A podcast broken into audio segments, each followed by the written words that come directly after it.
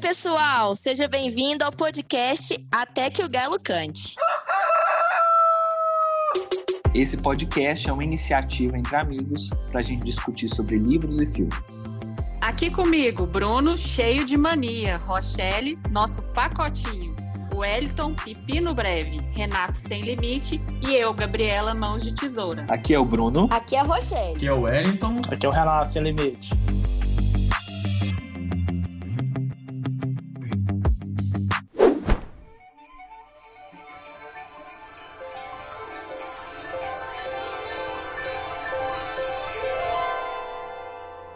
Durante 2,5 milhões de anos, os humanos se alimentaram coletando plantas e caçando animais que viviam e procriavam sem a sua intervenção.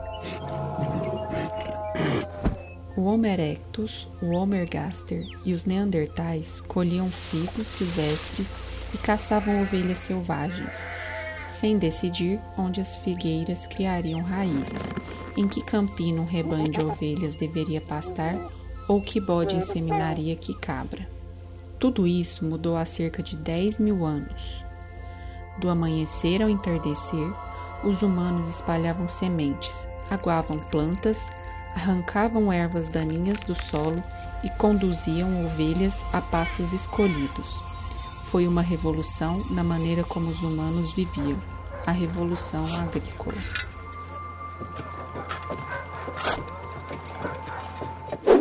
Oi, pessoal, tudo bem? Aqui quem fala é o Bruno e a gente vai dar continuidade à nossa discussão do livro Sapiens, Uma Breve História da Humanidade. E hoje a gente vai falar sobre a parte 2, que é sobre a Revolução Agrícola. O autor ele fala, nesse, nessa parte do livro aí sobre vários aspectos. Ele começa lá na Revolução Agrícola e vai chegar até na discussão sobre patriarcado, sobre racismo, sobre a questão da escravidão. Só que no bem no comecinho, é, ele faz um questionamento aí, ele defende a posição dele, mas eu, a gente vai discutir um pouco sobre isso aqui. Eu queria saber um pouco do grupo. A revolução agrícola, na visão de vocês, foi realmente uma armadilha? O que, que vocês podem me falar? Sim!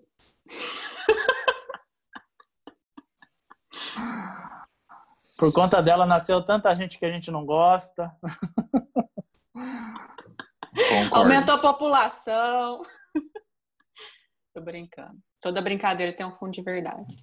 Sempre tem, viu? Então, ele coloca aí: nós reduzimos nosso padrão de vida em comparação com o caçador-coletor, é, em detrimento de a gente se fixar em determinado local. E aí, será que a vantagem foi uma vantagem mesmo? Ou a gente perdeu essa ideia no caminho? Porque a gente não sabe mais como seria viver é, caçando e coletando por aí, né? Bom, é, nessa parte eu meio que discordo ali dessa observação, desse posicionamento é, inicial do autor. Até porque ele vai colocar que a gente abriu mão de várias condições, de uma condição melhor, de uma liberdade maior, para se fixar num único lugar, e isso teve vários desdobramentos.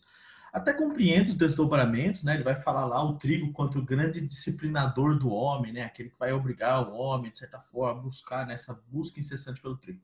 Mas, querendo ou não, eu acho que é, é um pouco saudosista da parte dele no sentido de querer reestabelecer aquela conexão com a natureza que o caçador e coletor tinha e que já vinha, de certa forma, sendo perdida a partir da construção da, é, da ficção, da linguística, da, da, da própria desenvolvimento da sociedade. Então, eu acho que, de certa forma, ele é um pouco, um pouco saudosista é, nesse sentido, por quê? Porque ele quer refletir um pouco daquela relação é, mais simbiótica, de certa forma, do homem para com a natureza, que era uma marca ali dentro dos caçadores e coletores, que tinham uma variedade de alimentos, mas estariam se deslocando, viajando, conhecendo diferentes lugares, dependendo mais da natureza.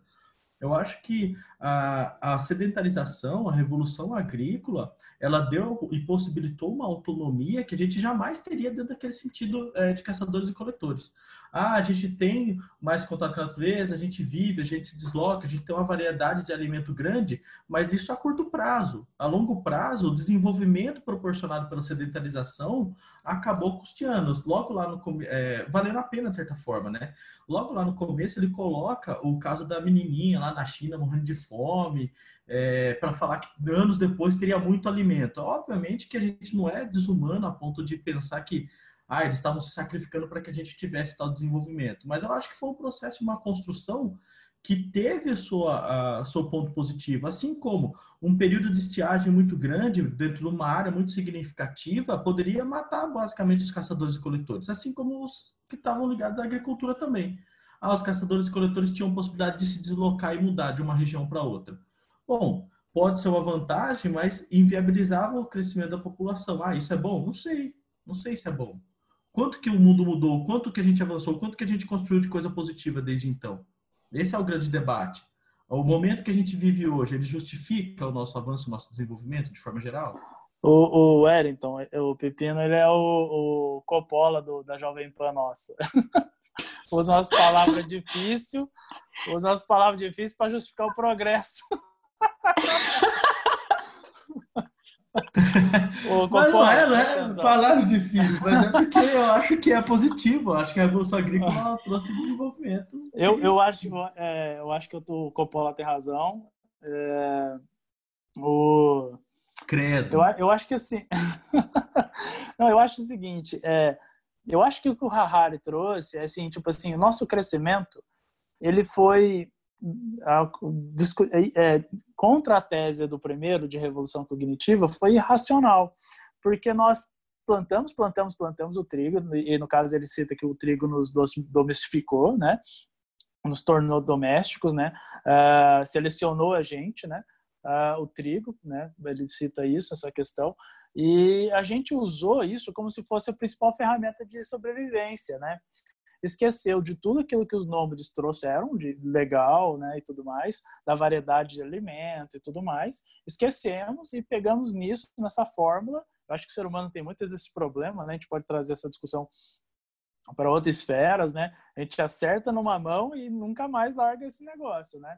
É, parece que pega a receita e vai lá e esquece que a receita tem que ser trocada e refeita várias e várias vezes. E a gente fez muito pouco isso. Eu acho que, voltando a uma fala minha no outro podcast, é que ainda não descobrimos o potencial humano, sabe? Então, estamos errando ainda muito. E se for pensar na questão de tempo da espécie humana na Terra, realmente nós somos adolescentes, né? Estamos no início de tudo ainda, né? E eu penso o seguinte: eu acho interessante quando ele, ele traz a, pos, a posição seguinte. Eu acho que é, essa é a grande sacada dele, assim. Ter mais pessoas no mundo quer dizer que nós somos bem suscetíveis?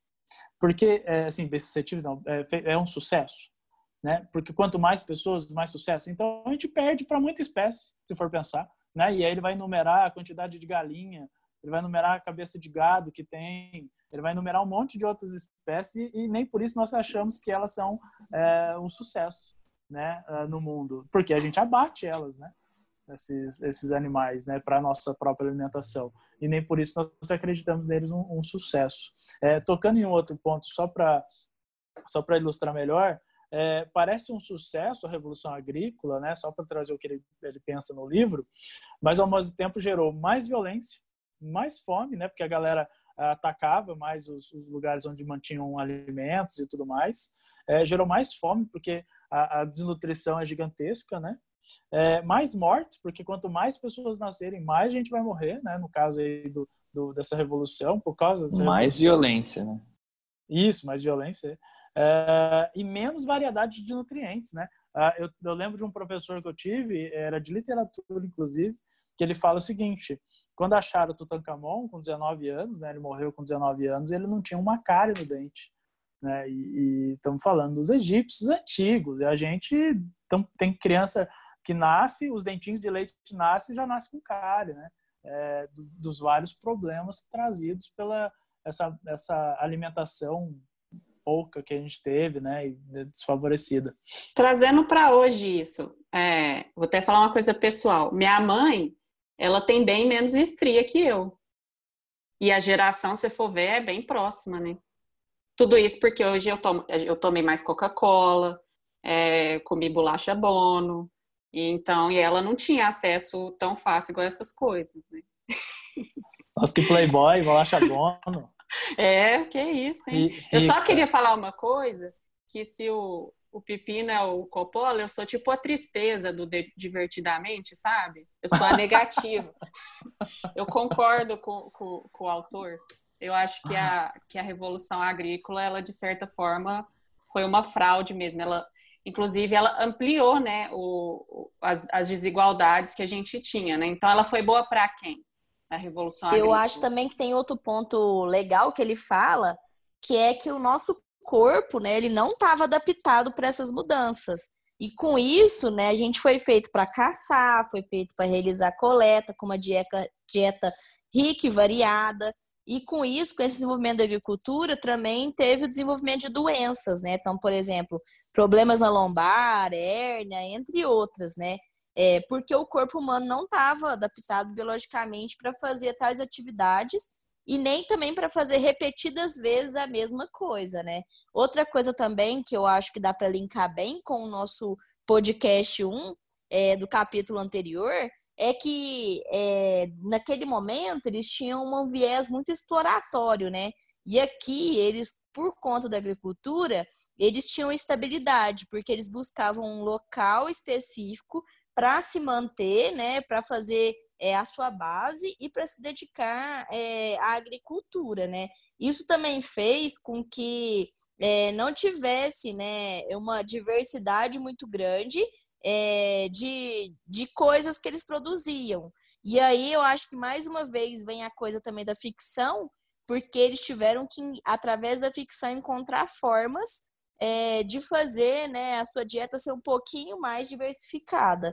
Então a gente vê hoje, por exemplo, na, na questão de países, né? Então, é, ah, tem tal país que é o produtor mundial de soja, tem outro que é o produtor mundial de arroz.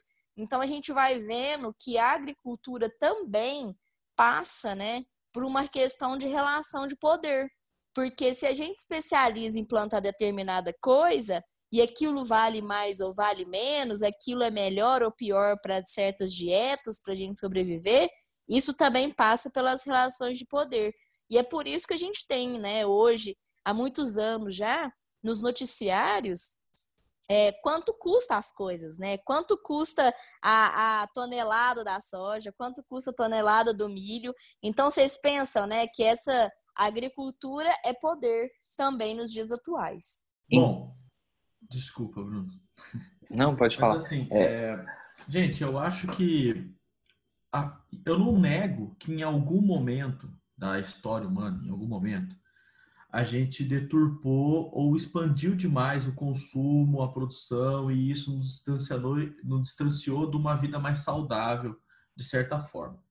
Mas o que eu quero levantar aqui, o ponto é que, de imediato, ali, ó, no processo, no momento da revolução agrícola, a gente abriu uma possibilidade de muitas coisas positivas. Primeiro, o cara dificilmente vai ser mastigado igual um babalu por um leão, por um animal que ele poderia ser facilmente atacado na floresta. Então a gente trouxe mais segurança a determinados setores, a determinadas camadas dessa sociedade que antes eram muito vulneráveis a esses ataques.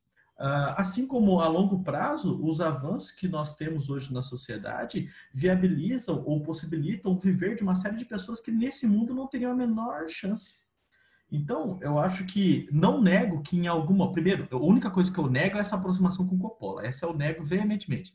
Mas eu não nego que em algum momento da nossa sociedade Ai, a gente se distanciou e partiu para uma megalomania é, produtiva, consumo, desigualdade. Não nego essas questões mas acho que o desenvolvimento já estava dado a partir do momento que a gente criou aquela questão da ficção, que a gente começou a se distanciar. A gente não iria ser uma espécie que estaria aí à, à mercê da natureza plenamente, né? Não que nós não estejamos. Acho, né, acho difícil é, fazer essa construção do ser, mas já que já está aberta, é, assim, não, não, não quer dizer que a revolução agrícola trouxe a ciência e a tecnologia, saca?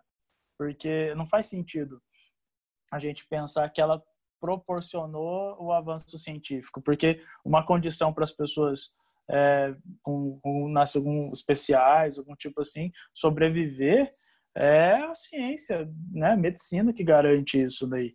É, a variedade né, disponível de inteligência que a gente tem. Uh, e não a questão da alimentação específico. Né? Eu só fico pensando mesmo assim, será que uh, crescimento demográfico quer dizer quer dizer sucesso, tá ligado? É, Então, o, o Wellington falou essa questão aí do, do leão, né? Se a gente ser mastigado por um leão. E é engraçado assim, se a gente for pensar nos dias de hoje, realmente, a revolução agrícola que nos tornou o que nós somos hoje, e aí tornou a medicina, a tecnologia, tudo que a gente tem hoje, realmente foi benéfico. Provavelmente, se não tivesse acontecido, nós não estaríamos nem vivos, né? Porque foi por conta dela que a população cresceu, né, demograficamente, né? Mas, se a gente for pensar lá naquele período, será que mais pessoas não morreram de fome depois da Revolução Agrícola por conta da falta de nutrientes dos alimentos que eram diversificados é, do que ataque, por exemplo, de animais? Porque lá na parte 1 ele fala um pouco dessa questão cognitiva, que uma das principais importâncias da sobrevivência do homem é que ele conseguia se juntar em comunidade para caçar um animal maior, né? Então, assim, será que a morte por ataques não era menor do que as mortes causadas pela fome, por exemplo, ou pelos falta de nutrientes, né? Eu só queria falar uma coisa que ele fala aqui também no livro, que ele fala assim, ó, um raro rinoceronte selvagem à beira da extinção provavelmente é mais feliz que um boi dentro de uma jaula. Esse é meu pensamento. Eu entendo Isso é tudo é que, que, o Pepino falou, eu concordo a, a maior parte, mas eu sempre tenho essa tendência a essa reflexão que ele traz de que talvez é, não foi tão bom assim, igual a gente. Eu acho assim que o que ele fala assim, não é tão bom igual a gente fala. Acho que a principal reflexão dele é essa. Não que seja assim péssimo de tudo, tudo é péssimo, mas assim, só não é tão maravilhoso igual a gente sempre estuda na escola, ou pensa, ou o capitalismo quer falar pra gente, entendeu? Sei lá. E assim, é, Gabi, só para só para só um minutinho, Renato. Só para ilustrar o que a Gabi estava contando aqui, no livro, gente, ele coloca sobre as vítimas da revolução, né? E hoje a gente está aproximando de 8 bilhões, né, mais ou menos, de pessoas no planeta, né? Ele coloca que atualmente existem 1 bilhão de ovelhas, 1 bilhão de porcos, mais de 1 bilhão em gado e cerca de 25 bilhões de galinhas, né? E tudo isso é para consumo, né? Para a gente se alimentar, né? Ele fala também da questão da crueldade, né? E, e quanto a gente é destinado a colocar o animal dependente da gente, né? Domesticar ele de forma total.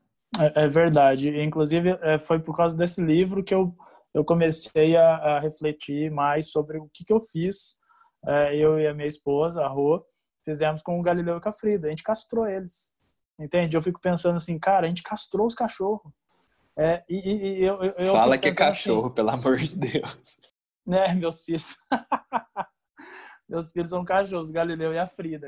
É, e, e, e, sabe qual foi a motivação? Não foi assim, tipo, não quero que eles se reproduzam. Não foi essa motivação no começo. Foi tipo assim, é, é, que a gente tem um apartamento e a gente queria que eles ficassem mais calmos. E aí o veterinário falou pra gente que a gente, se a gente castrasse, a gente teria um cachorro mais calmo em casa. É, olha que absurdo, cara. Eu fico pensando, putz, né? Tadinho do, do bicho, tá atrapalhando uma evolução hormonal dentro do corpo dele. Né? Tá certo que na Frida poderia evitar câncer, né, nela e tudo mais, tirando, mas mano, a gente a gente eliminou isso deles, assim, sabe? A, é... a questão animal também é que agora a gente precisa que o animal se encaixe, né, na nossa na nossa vida e na sociedade. Então ele também está sofrendo as transformações que a gente sofreu, né? De ser castrado. É verdade. O Bruno que fala, né? O Bruno fala muito dessa é, dos cachorros, principalmente da, não da seleção natural, né? De uma seleção seletiva. É, né? artificial. Raças, seleção artificial. Artificial é. um absurdo. A gente, a gente acha bonitinho o cachorrinho e a gente vai lá e reproduz ele em massa, né? Põe ele para reproduzir e quer ter mais, isso vira negócio, isso é modinha. Então já foi o Shih Tzu, já foi o, o Lulu da Pomerânia, já foi o Poodle. E a gente Agora é o Labrador, o Pug, Bull, é, Bulldog francês, né? É, Bulldog francês. E a gente fica tendo cachorro como se a gente tivesse computador, né? Ah, vou escolher o mais bonitinho aqui, vou escolher o, aquele ali que é melhorzinho. E é uma coisa né, totalmente é, cruel, cruel, assim, que a gente faz. Aproveitando esse, essa discussão que a gente está falando sobre sociedade e consumo, é, o autor traz uma imagem, na verdade duas imagens. A primeira imagem é do Luís XIV, que mostra que ele era o ideal de masculinidade e virilidade na época dele.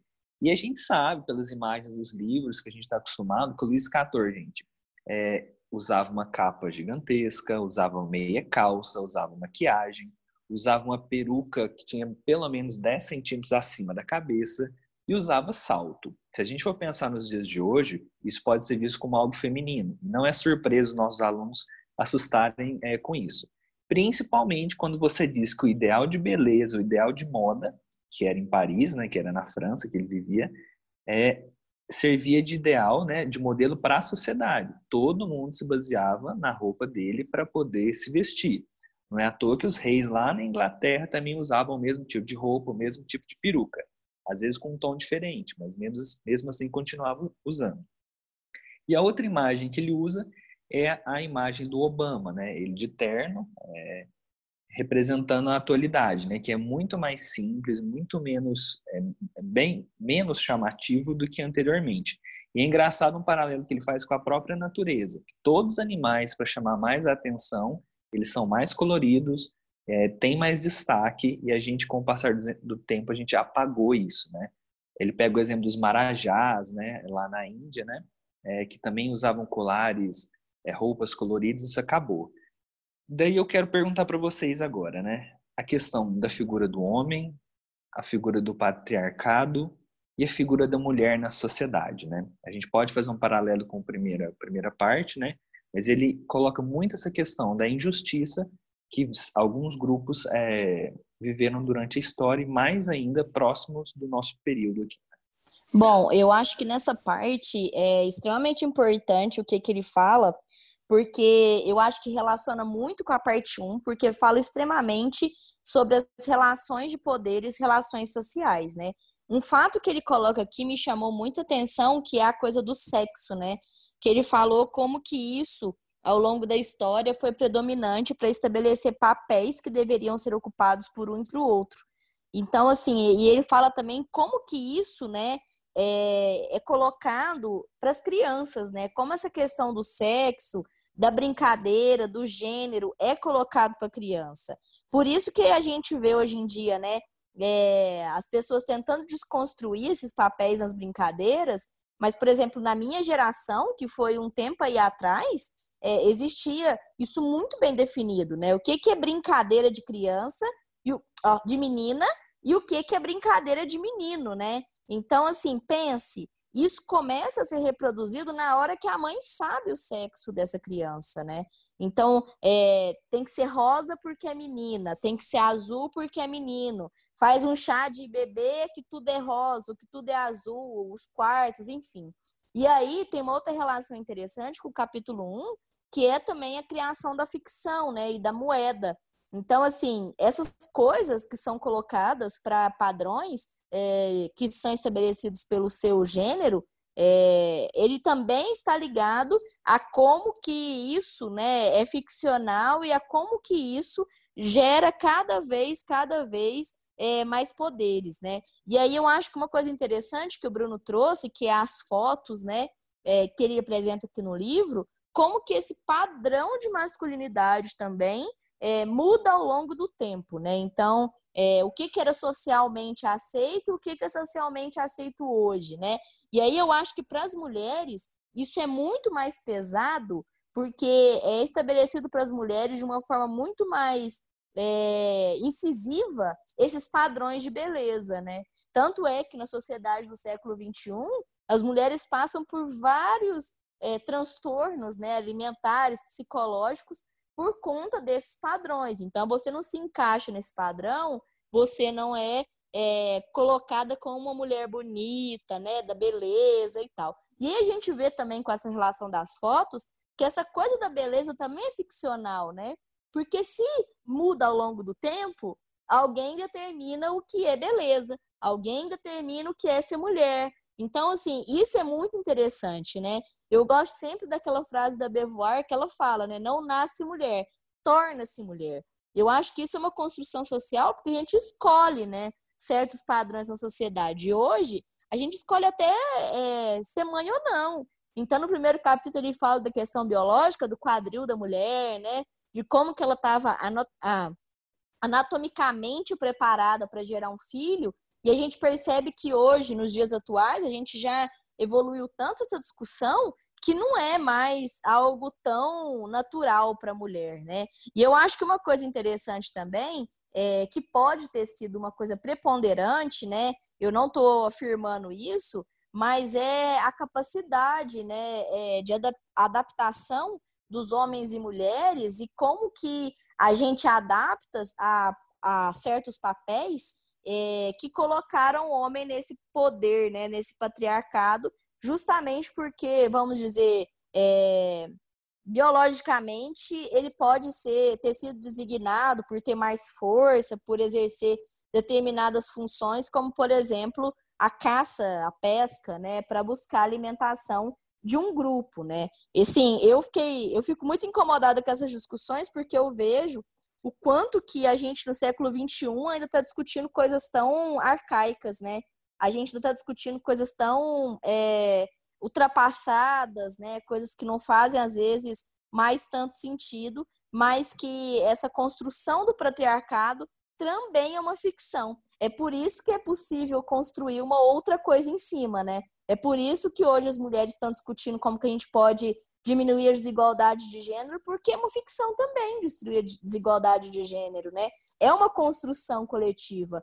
E aí eu fiquei pensando que toda construção coletiva, ela é também ficcional, porque ela é de um grupo para predominar a outro, né? Então, assim, ou para igualar ou para predominar. Então, a gente sempre está nessa constante busca pelas relações de poder, pelas relações sociais, porque isso diz muito do que a gente vai construir é, nas próximas gerações, como os sapiens construíram algo que a gente leva até hoje. Pá! É, eu nem tenho o que falar depois disso, não, gente. Ô, ô galera, eu acho legal, eu acho legal que que ele faz uma eu sou professor de história sabe e filosofia e sociologia e, e eu fico eu fico chocado com quanto esse livro ele trata de de questões tão tão complexas de uma forma tão simples né? É, porque quando eu vou discutir a aula de por exemplo desigualdade de gênero por exemplo eu tenho uma dificuldade para apresentar isso para os meus alunos de uma forma clara e para tipo pro babaca da sala ou para quem está me escutando tipo assim ô idiota entenda isso não tem diferenças e quem acredita que mulher é submissa ou mulher é inferior é um imbecil né eu, eu, eu tenho uma certa dificuldade de ser educado nesses momentos para explicar para o jumento que, que que ele está errado saca então veja só o, eu, eu, eu vi no livro uma coisa bem simples. Tipo, ele pega a mulher grega, né, considerada inferior na sociedade antiga, né, grega antiga. Ele pega a mulher grega na, mulher, na, na, na atualidade, né, que tem, tem, uma, tem uma discussão sobre desigualdade ainda inferior, desigualdade de gênero, né? Então ele vai dizer lá o seguinte: é, biologicamente é exatamente a mesma pessoa, né? O mesmo tipo. É, só que culturalmente isso se transforma completamente, né? É, tem uma, uma questão de sociedade muito interessante que ele vai trazendo, e aí eu fico, eu fico incomodado, assim como a Rochelle, eu fico incomodado porque tem, em cada sociedade tem uma discussão sobre superior e inferior, né? É, brancos e negros, pobres e ricos, né? Tem uma questão simbólica e representativa sobre isso. Só que nenhuma nenhuma foi superada, é, quase todas foram superadas ou estão em processo de ser superadas, mas a de homem e mulher ainda não. E isso é muito impactante para mim, porque que até hoje, então, por exemplo, é uma, um, não tinha problema racial é, numa determinada sociedade antigamente. Não tinha, não era uma discussão sobre raça, era uma discussão sobre superior e inferior dentro da sociedade, né? Nascer perto de um Deus ou ser mais longe de um Deus, e aí a gente vai discutir uh, sistema de castas, é, dá para fazer isso daí, mas a questão da mulher, ela, ela perpassa muita coisa, né?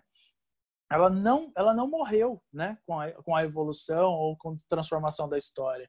A Revolução Francesa demonstra isso, né? É, direitos dos homens e, e, e universais dos homens, né? Aí quando nós vamos ter uma mulher pedindo os direitos universais da mulher no processo de em 1783 para Robespierre,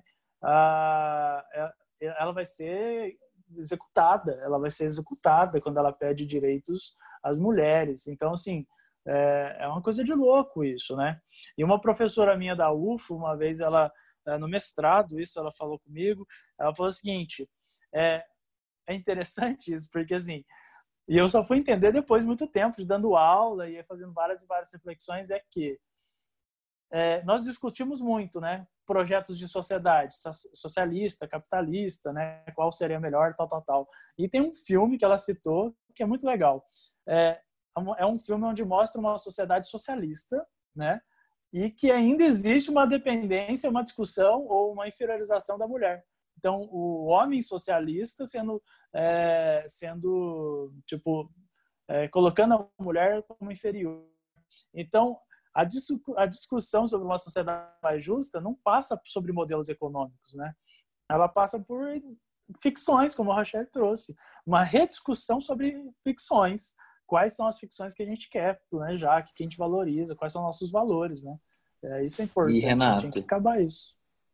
O autor também traz uma parte lá que ele fala assim que é, essa desigualdade né, entre homens e mulheres, e é muito louco isso realmente, é que por mais que é, as sociedades estivessem isoladas, é, existia uma diferença né, entre homem e mulher. Eu, assim, eu tenho muita dificuldade em entender, e o autor também não dá uma resposta, né? Ele não fala o porquê, porque a gente não tem como saber, né? E é muito hum. louco isso, né? Como que em sociedades totalmente isoladas, é, essa separação entre homens e mulheres perdurou por tantos anos. Né?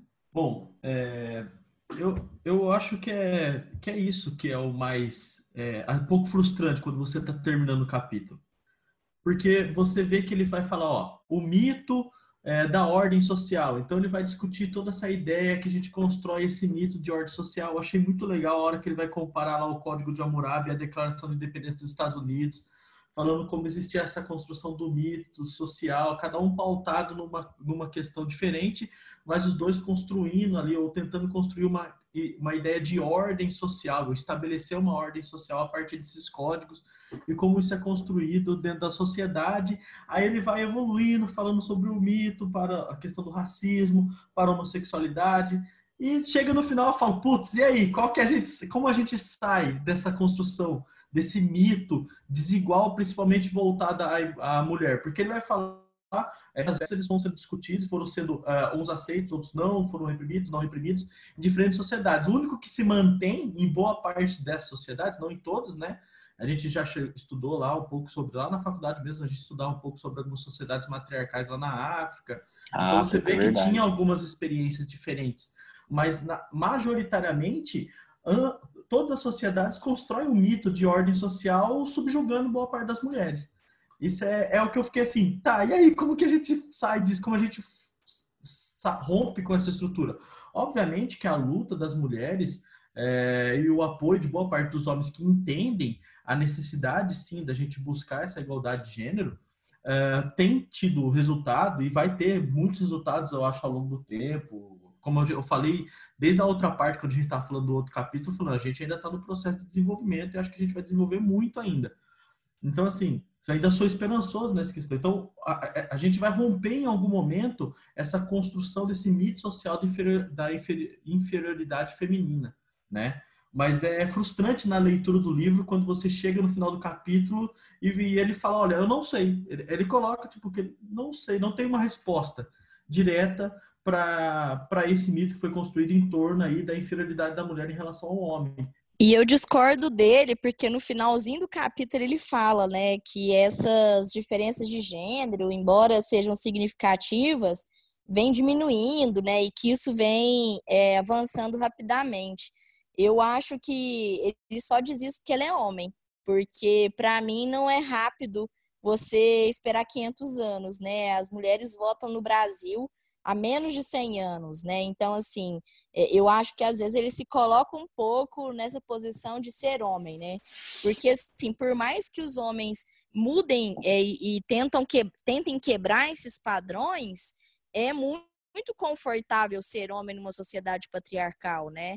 É, você tem legitimidade para um monte de coisas, inclusive para violência, né? Você pensar que a gente tem uma lei que é, no Brasil pune né, a violência doméstica de 2013, né, se eu não me engano, muito recente, é, você vê como que essa violência foi legitimada, né? E aí o autor tenta trazer isso para falar que é, os homens têm mais força, né? Os homens são guerreiros, os homens que vão para a guerra, mas aí o próprio autor coloca questões para quebrar esse raciocínio, né? Que ele diz: a guerra é estratégia, é planejamento, e as mulheres têm uma capacidade é, puxando aí o capítulo 1, cognitiva, né? É, de organização, de planejamento e às vezes até de estratégia muito maior, né? Então, assim, a gente percebe é, que é, é, como se fosse uma luta constante pelas relações de poder, mas para mim é, passa por tanto tempo e é legitimada por tanto tempo, porque economicamente também é interessante, sabe? Eu acho que a partir do momento que não for mais interessante economicamente, já está começando a não ser, porque tem pesquisas que mostram que a mulher no mercado de trabalho eleva a economia a não sei quantos bilhões, né? Então, assim, a gente percebe que isso também é colocado numa ótica é, econômica, né? Mas eu discordo do autor quando ele fala que as coisas estão indo até rapidamente. É rapidamente quando você olha do, do olhar masculino, né? Mas quando você olha do olhar feminino e ver, né, que a gente ainda está engatinhando para algumas questões, eu não acho que foi rápido. Eu queria falar um negócio que acho legal, porque assim, quando eu vou dar aula sobre isso, eu explico desse ponto de vista. É, o, a origem da dominação masculina, a origem, não os, as formas de manutenção desse poder, mas a origem, é, de forma bem primitiva, era a questão da, da força física, né? É, e ele desconstrói isso. E eu falo assim, o que, que eu vou explicar agora na aula, porra? Né? Porque ele fala que né, não é uma questão de força física, né? Vencer em guerras e tudo mais, como a Rochelle trouxe, né? É, eu fico, puta, que filha da mãe, como é que eu vou agora? Ah, mas não é a questão econômica também, porque eu também falava que era questão econômica. E, ela, e ele fala assim, mas 70% da, da, da, da, economia familiar desses povos primitivos caçadores coletores vinha da coleta, que era da mulher, né, que produzia isso. Aí o filho, ah, vai tomar no cu, velho, né? Como é que eu vou então explicar essa merda? é foda. Então a origem que é difícil, né, de a gente entender, né? A, a origem dessa dominação. As formas de manutenção pode ser violência, pode ser econômica, pode ser política, mas a origem é bem foda mesmo. É, eu queria fazer uma pergunta, eu sei que não é o meu bloco, mas eu queria fazer uma pergunta para a Gabi para a Rochelle. É, onde vocês acham que nasce a, a, a, dominação do homem assim sobre a mulher? Onde vocês acham que é a origem do negócio? Eu acho, né, não sei, não faço a mínima ideia, não sou cientista, né, mas talvez a única origem, né, que seja a maior diferença foi porque a mulher gera o filho. Então ela tem aquele período ali que ela tem que alimentar, né, o filho, a cria, né, não sei. E aí por isso ela foi subjugada. Eu não sei, é a única coisa que que talvez poderia ter deixado a mulher em um certo período de tempo um pouco, né, mais frágil, vamos dizer assim, e aí isso fez com que ela fosse subjugada pelas sociedades, né? Não sei. Para mim, eu acho que passa pela revolução econômica e aí eu acho que todas as revoluções têm um pouco para mostrar para a gente como a gente quebra certos discursos, né? Por exemplo, quando a gente vê a Revolução Industrial, em que as mulheres tiveram um papel predominante, né? Quando a gente vê as guerras, em que as mulheres tiveram um papel predominante em manter a economia ativa. Então, para mim, tudo passa por uma questão econômica, né? Como ele traz lá no, no capítulo 1, ele fala, né? É necessário uma tribo para criar um ser humano, né? E aí, por que que ao longo dos tempos a gente responsabilizou essa criação para as mulheres somente, né? Então, assim, eu acho que essa construção econômica, é, ela fez com que esses padrões fossem reafirmados, né? E fez com que esses papéis fossem reafirmados.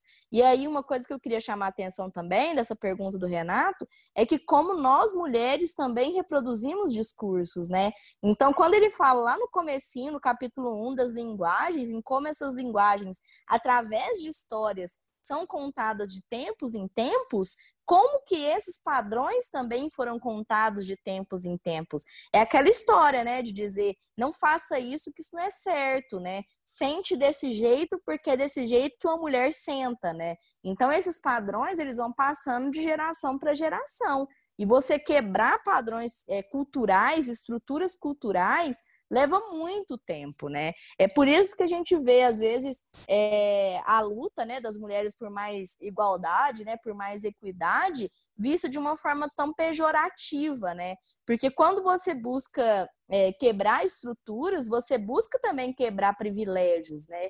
E você busca também quebrar é, a forma com que a gente se organiza em sociedade, né?